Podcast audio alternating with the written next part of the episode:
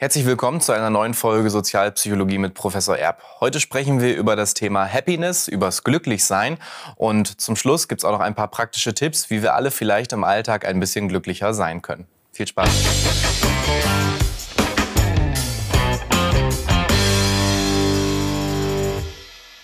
Ja, schönen guten Tag, Herr Professor Erb. Hallo, Herr Müllmann. Schön, dass wir uns wiedersehen. Ja, wir wollen heute über ein ganz spezielles Thema sprechen, nämlich über das Thema Happiness, über das Thema Glück.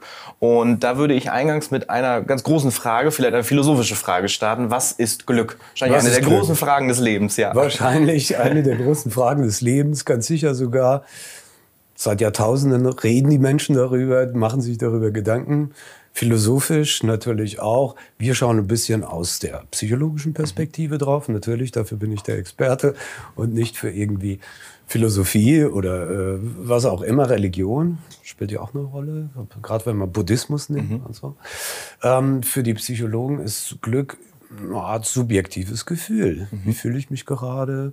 Menschen werden gefragt, wie glücklich sie sind wie zufrieden sie mit ihrem Leben sind. All das gehört sozusagen dazu. Es ist eine Einschätzung, es ist ein subjektives Urteil, ist natürlich auch dann bestimmten Einflüssen unterworfen wie wir das generell von Urteilen kennen. Es gibt eine berühmte Studie von Schwarz und Kollegen zum Einfluss des Wetters zum Beispiel auf das subjektive Wohlbefinden. Äh, Wenn es regnet, geht es den Leuten schlechter. Und die geben dann auch an, was vielleicht überraschend ist, äh, dass sie weniger Lebenszufriedenheit empfinden, als wenn das Wetter schön ist. Mhm. Weil man sonst natürlich an ganz andere Dinge denkt, wenn es um Lebenszufriedenheit geht, Partnerschaft, Einkommen, Gesundheit, bababam. Äh, nö, aber das Wetter spielt natürlich dann auch eine Rolle. Insofern haben wir es mit einer subjektiven Einstellung zu tun. Äh, entsprechend wird es auch gemessen. Das Einfachste ist wahrscheinlich eine Skala vorzugeben von 1 bis 9 oder so. Äh, wie glücklich bist du gerade? Mhm. Äh, wie zufrieden bist du mit deinem Leben und so weiter. Und dann ist das offensichtlich auch das Glück. Ja. ja, ja. Sie haben jetzt gerade schon gesagt, ähm, da unterliegen wir ganz vielen Einflüssen. Was geben denn Menschen an? Was denken denn Leute überhaupt, äh, was glücklich sein ausmacht? Was ja, also das, aus? das, kennt man auch. Ne? Da wird natürlich so etwas genannt wie Gesundheit. Das ist mhm. eine ganz wichtige Angelegenheit. Ähm, Erfolg, mhm. das kann zum meisten so irgendwie äh, materieller Erfolg, der da genannt wird äh, wie viel verdiene ich im Monat. Mhm. Äh, ne? ähm, anderer Erfolg natürlich auch, wie viele Klicks kriegt mein YouTube-Kanal, wie viele Abonnenten habe ich. Also äh, an alle äh, zu Hause gerne abonnieren, dann werden wir Professor glücklich. glücklich. ja, dann werde ich natürlich glücklich. Ähm, Familie wird genannt, natürlich hier engere Beziehungen, Partnerschaft auch sowas wie ein eigenes Heim zu besitzen okay. und sowas. Also das finden wir dann auch. Zum Teil ist es natürlich auch abhängig von der Kultur, in der man lebt, von den Bedingungen, Rahmenbedingungen, in denen man lebt. Da würden dann Deutsche vielleicht was anderes angeben als Leute in Sierra Leone, sage ich mal, oder in Afghanistan und so weiter. Äh, das ist, was man da so eigentlich äh, typischerweise hört. Ne? Das sind dann auch Ziele, die sich Leute mhm. stecken. Ich will irgendwann das Eigenheim, ich suche eine tolle Partnerschaft, äh, in der ich mich wohlfühle, ich möchte den besseren Job mhm. bekommen, ich brauche dringend eine Gehaltserhöhung ja. und so weiter. Ja. Okay, das waren jetzt alles sehr subjektive Faktoren, die Sie genannt haben. Was gibt's denn, was wissen wir denn, was sind so objektive Faktoren, die Glück ausmachen? Okay. Objektive Faktoren, ja, da kann man mal, glaube ich, vorne anfangen mit der Hirnchemie. Ne? Wir alle kennen das, wir trinken ein Glas Wein, irgendwie fühlen wir uns glücklicher. ja? Äh, Weinseligkeit wird mhm. das genannt und das sind halt bestimmte Moleküle, die bei uns im Gehirn rum schwirren und uns ein Glücksgefühl vermitteln, andere Drogen natürlich auch. Ähm, heißt nichts anderes, als dass unsere Hirnchemie natürlich viel bestimmt über das, was wir als glücklich sein empfinden. Ähm, gibt da eine ganze Reihe äh, auch von Hormonen und äh, Botenstoffen, Serotonin und Kuschelhormonen, Oxytocin und so weiter. Wäre noch mal ein Thema für ein eigenes mhm. Video, äh, führt uns sonst zu weit. Äh, das heißt nichts anderes, als dass Menschen irgendwie auf eine gewisse Weise genetisch etwas mitbekommen haben, was ihr Glücksgefühl bestimmt. Und dann sind die, mancher ist weit oben sozusagen an der Skala, empfindet häufig Glück, ähm, empfindet ein starkes Glücksgefühl und jemand, der äh, jetzt weniger Glück gehabt hat bei der Verteilung dieser Botenstoffe, mhm. äh, der ist am Ende ähm, oder am anderen Ende der Skala und wird dann auch nicht so häufig dieses tolle Glücksgefühl empfinden. Ja, ähm, insofern gibt es dann natürlich dann auch so eine Art Regelkreis, der bestimmt ist durch diese Glückshormone. Ähm, etwa sowas, äh, wie kann man sich das vorstellen? Jetzt äh, kommt irgendwas rein, was äh, erstmal glücklich macht und dann wandert der, der unten auf der Skala ist, nach oben und nach einer Weile gewöhnt man sich übrigens mhm. dran, ne, an die neue, an die Gehaltserhöhung, 300 Euro mehr, toll, macht mich glücklich, aber ähm, das, das, Geld geht dann auch weg und äh, nach einer Weile hat man es auch nicht mehr. Und jemand anderes, der weiter oben ist, der geht natürlich auch nach oben und fällt dann auch wieder zurück auf dieses Niveau, das sozusagen uns genetisch mitgegeben worden ist. Das ist also einer der objektiven Faktoren, äh, die diese Glück, die das Glücksgefühl ausmachen. Mhm. Das zweite ist sicherlich auch die Umgebung, in der man lebt. Es gibt ja diesen World Happiness Report, wo man also untersucht, wo wohnen die glücklichsten Leute, wer, na, wer ist sozusagen der Glücklichste in seiner Umgebung. Ähm, da äh, findet man jetzt aktuell immer wieder zuletzt Finnland was mich ein bisschen überrascht. Es ist so dunkel und so weiter. Ich weiß gar nicht, ähm, ob es mir da so gut gefallen würde. Ähm, Finnland immer wieder an erster Stelle. Andere skandinavischen Länder, die da gut abschneiden. Ähm, kann man googeln, ne? kriegt man irgendwie ganz leicht raus. Äh, wie so die Abfolge. Ganz unten finden wir dann Afghanistan. Also äh, na, das sind dann Situationen, Bedingungen, Lebensbedingungen sozusagen, die es irgendwie schwer machen, sich glücklich zu fühlen. Mit was hängt das zusammen? Zusammen. Also ganz sicherlich auch mit dem Vertrauen, das herrscht in der, im alltäglichen Umgang zwischen den Menschen. Das ist ganz wichtig. Und da sind die Finnen offensichtlich ganz weit oben. Auch Vertrauen in die Institutionen, also wenig Korruption zum Beispiel, sowas. Stabilität, hohe Sozialleistungen. Also es gibt, es gibt zum Beispiel keine äh, Wohnungssuchenden, mhm. Obdachlosen, hat man, mhm. glaube ich, früher gesagt, ähm, die ähm, in Finnland, das gibt es gar nicht mehr. Also kriegen, man kriegt auf jeden Fall zum Beispiel eine Wohnung. Bildungschancen spielen eine Rolle. Hohe Sozialleistungen, habe ich auch gesagt. Äh, übrigens auch eine große Schere zwischen Arm und Reich. Mhm. Äh, macht die Leute dann eher unglücklich okay. in so einer Situation. Man merkt, dass man sozusagen nicht mitkommen kann. Wir, wir haben das mal unter relativer Deprivation, mhm. auch ein Video dazu mal ge äh, gemacht. Ähm, ja, Deutschland vielleicht interessant auf Platz 16, ist zuletzt irgendwie, äh, hat ein paar Plätze verloren. Inwieweit das jetzt statistisch signifikant ist und so weiter, kann ich von außen gar nicht nachvollziehen. äh, also wir sind da nicht die allerglücklichsten sozusagen. Äh, vielleicht Ukraine ist auch noch interessant, die haben jetzt einen Krieg. Ähm, die haben sogar ein paar Plätze gut gemacht. Okay. Mag sein, dass man sich da auch vielleicht äh, enger zusammentut ein gemeinsames Ziel verfolgt, die sozialen Beziehungen besser geworden sind ähm, in der Zeit. Mhm. Ja, das war der zweite Aspekt. Also einmal die, unsere Hirnchemie, zweitens natürlich die Umgebung, in der wir leben. Fühlen wir uns da wohl?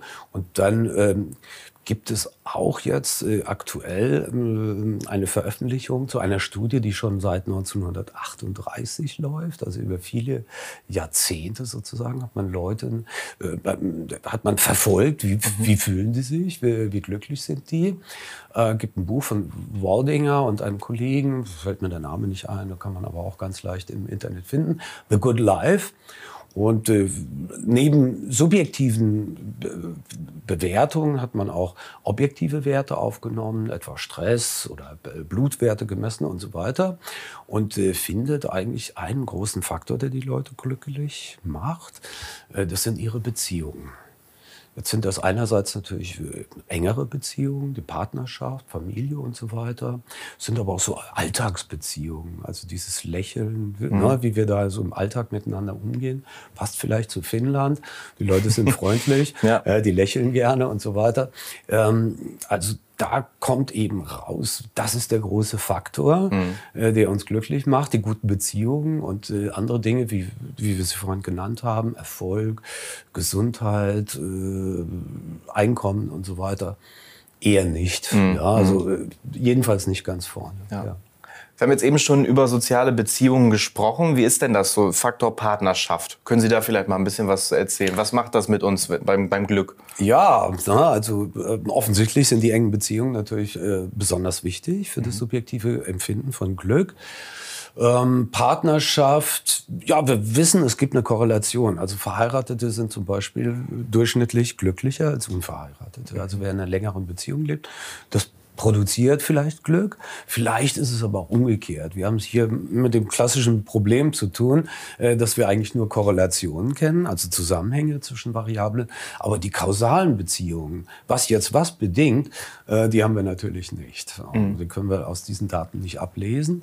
Äh, insofern kann es auch durchaus sein, und es hat eine gewisse Plausibilität, ähm, dass Leute, die glücklicher sind, dann auch bessere Beziehungen führen, ähm, äh, als Partner attraktiver werden.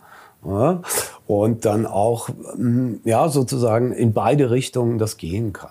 Sonst, äh, ja, also generell, und das kann man auch aus anderen Studien jetzt bestätigen, ähm, dieses Good Life, äh, äh, diese Good Life-Studie dass Partnerschaften äh, eher mit Glück, also gute Partnerschaften eher mit Glück zusammenhängen auf eine gewisse Weise. Mhm. Okay, Partnerschaften sind ein Aspekt und jetzt haben Sie es eben auch schon angesprochen, Thema Geld. Viele Geld. sagen ja immer, ne, wenn ich Geld hätte, dann wäre wär alles viel, viel besser. Ja. Äh, bin ich glücklicher, wenn ich mehr Geld habe? Ist Im das so? Im Grunde kann man das so sagen. Mhm. Also Geld macht glücklich. Jetzt hat man sich eine Weile gestritten, wie das genau mit dem Geld ist. Ähm, was mit Sicherheit stimmt, äh, ist, dass äh, Geldsorgen unglücklich machen. Das heißt, dass wir also ab einem gewissen Betrag sozusagen die Grundsorgen los sind, ähm, wir auch ähm, am sozialen Leben teilnehmen können, uns mal einen Urlaub leisten können und so weiter. Ähm, ich habe das mal so äh, übersetzt, die amerikanischen Daten vielleicht für Deutschland, das dürfte so etwa bei 50.000 Euro Jahresverdienst mhm. liegen, wo man sagt, jetzt habe ich sozusagen keine, keine grundlegenden Probleme mehr. Okay. Man muss jetzt nicht jeden Euro umdrehen, wie es vielen Leuten auch in Deutschland mhm. geht, Rentnerinnen, Rentnern geht, alleinerziehenden Müttern geht und äh, vielen anderen auch, obwohl sie arbeiten und so weiter. Das kennen wir ja leider inzwischen auch bei uns in Deutschland. Äh, insofern wenig Geld macht unglücklich, das kann mhm. man sagen. Und das stimmt bestimmt. Ähm, jetzt äh, gibt es neuere Untersuchungen auch dazu, dass das tatsächlich auch noch weitergeht, dass man auch über 50.000 Euro Jahresverdienst hinaus noch weiter glücklich werden kann. Da lese ich dann eher eine Zahl von 200.000 mhm. Euro, dass man dann, dass dann irgendwann auch ja ähm, äh, das Segelboot auf dem Starnberger See nochmal Glück zusätzlich mhm. Glücksgefühle verschafft. Ob das, äh, ja, weiß nicht genau. Ne? Äh, es sind jedenfalls die Ergebnisse dieser Studien. Ähm, ich hatte immer irgendwie ein anderes Gefühl, dass dann jetzt so ein zusätzlicher ähm, Boost irgendwie jetzt auch nicht groß nochmal ein Glücksgefühl ähm, entstehen lässt. Aber hm, vielleicht täuscht mich, täuscht mich da auch meine ja. subjektive Einschätzung. Also kann gehen bis vielleicht 200.000 Euro oder so mhm. im Jahr. Äh, irgendwann drüber bringt es gar nichts mehr. Mhm. Also da ist man sich, glaube ich, auch einigermaßen einig. Und ja, was kann man noch sagen? Es sind trotzdem also auch superreiche. Da mhm. haben wir die 15 bis 20 Prozent chronisch Unglücklichen, die möglicherweise auch mit ihrer Hirnchemie irgendwie ein Problem haben oder aus anderen Gründen äh, chronisch unglücklich sind. Mhm. Ich glaube, so kann man das zusammenfassen. Ja. Das sind die einen, die sagen, äh, mit Geld wäre ich super glücklich. Und dann gibt es mhm. die anderen, die ja immer sagen, Geld alleine macht nicht glücklich. Ja. Äh, mir reicht, wenn ich gesund bin. Wie sieht es denn mit dem Thema Gesundheit aus? Gesundheit. Es wird sehr häufig genannt. Es wird auch es hat natürlich einen Einfluss auf uns, vor allem dann, wenn die Krankheit ausbricht. Also jetzt mhm. eine Krankheit zu bekommen, vielleicht eine chronische Krankheit und so weiter, ähm, das ist dann schon ein Faktor, der das Glück stört. Mhm. Ähm, interessanterweise gewöhnt man sich dran. Mhm. Also es ist, ähm, ist, oft so, dass das erstmal schlimm ist, sozusagen, vielleicht auch ein Unfall mit äh, bestimmten Konsequenzen erstmal schlimm ist und dann aber nach einer Weile sich wieder irgendwo einpendelt, möglicherweise auch hier über die Hirnchemie oder über die Umgebung und so weiter. Ähm, wenn es ganz schlecht ist, wenn die Krankheit chronische Schmerzen mit sich bringt, Das ist also ein massiver Faktor, der das Glücksempfinden einschränkt. Und wenn sich die, das Krankheitsbild tatsächlich auch verschlechtert, mhm. wenn sozusagen na, das immer weiter runtergeht und so weiter, äh, dann wird das Glücksgefühl stark beeinträchtigt. Mhm. Aber sonst eher nicht so dolle, nicht okay. so sehr. Ja. ja. Ja, interessant. Ja. Wir haben jetzt über viele Faktoren gesprochen, mhm. Geld, Partnerschaft, Gesundheit. Äh, Sie haben mal drei objektive Faktoren uns vorgestellt. Äh, Hirnchemie haben wir viel drüber gesprochen. Ähm, jetzt sagen Sie doch mal, was wären denn jetzt so praktische Tipps? Was, was würden Sie denn jetzt unseren ja. Zuschauerinnen und Zuschauern mitgeben? Wie werde ich glücklicher im Leben? Ja, Vielleicht so den, den, Zirkel wieder zu schließen ja, zur ersten also, Frage. Na klar, an unserer Biologie können wir nichts ändern. Ja dann lassen wir das mal weg. Also ähm, man kann höchstens von außen irgendwie was zuführen, was uns glücklich macht. Äh, das wollen wir aber auch nicht raten, mhm. denn meistens gibt es dann wieder auf die andere Seite und äh, über Sucht und so weiter. Das lassen wir jetzt erstmal weg.